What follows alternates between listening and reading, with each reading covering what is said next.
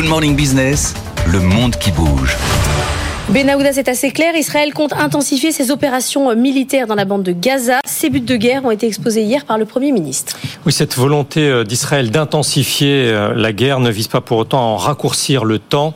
À l'endroit des combattants du mouvement palestinien Hamas, le Premier ministre israélien a proclamé « Nous vous voyons, nous viendrons à vous », des mots prononcés depuis l'Agence spatiale nationale. La veille, il a affirmé l'intention de démilitariser ce territoire palestinien et d'en déradicaliser, je cite, les habitants, dès lors que, prend-il l'engagement, l'ensemble du deux Hamas aura été détruit. Le chef d'état-major de l'armée israélienne a quant à lui affirmé qu'il ne saurait permettre un retour à la réalité d'avant le sept octobre, jour de l'attaque par le mouvement palestinien.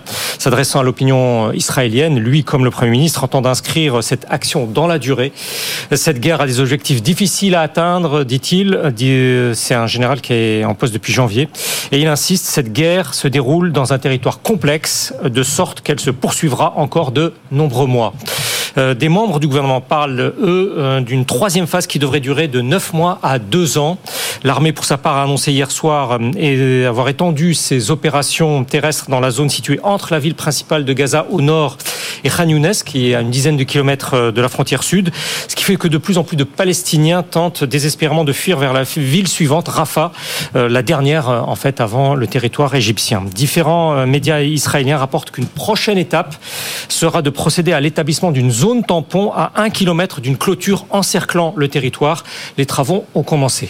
Vous parlez de l'Égypte, Benaouda, il y a un plan égyptien qui a filtré. Oui, ce projet du Caire en trois étapes a été élaboré avec le Qatar. D'après un journal gouvernemental égyptien, le plan vise non seulement à mettre fin au conflit en cours, mais aussi à élaborer un cadre d'après-guerre. Toutefois, le mouvement palestinien a prévenu les Égyptiens qu'il ne saurait y avoir de pourparlers sans au préalable un arrêt complet des opérations militaires israéliennes. Et pour ce qui concerne le gouvernement israélien, qui en a discuté lundi soir en cabinet de guerre, un diplomate occidental doute fort de son acceptation en l'état. Ça paraît même illusoire étant donné l'idée que le Premier ministre vient d'exposer à son parti. Un quotidien proche rapporte qu'il a abordé l'après-guerre en déclarant travailler à trouver des pays prêts à absorber, je cite, les Palestiniens de Gaza. Toujours à en croire ce journal israélien, il a assuré que le monde discute des possibilités d'immigration volontaire sans autre indication. Le propos rejoint en fait celui d'autres responsables de la majorité gouvernementale. L'un d'eux a co-signé, par exemple, le mois dernier, une tribune avec un ancien dirigeant du renseignement israélien appelant l'Europe et les États-Unis à donner refuge aux Gazaouis. Un porte-parole d'une organisation de défense des droits humains à Genève considère qu'en clair, l'alternative présentée est entre consentir à être expulsé de chez soi ou mourir d'une frappe militaire, de maladie ou de faim. L'Organisation mondiale de la santé parle à présent de niveau d'insécurité alimentaire catastrophique. Les autorités israéliennes ne font pas mention pour leur part de la résolution du Conseil de sécurité des Nations Unies adoptée vendredi qui exige la livraison immédiate sans entrave d'une aide humanitaire à grande échelle.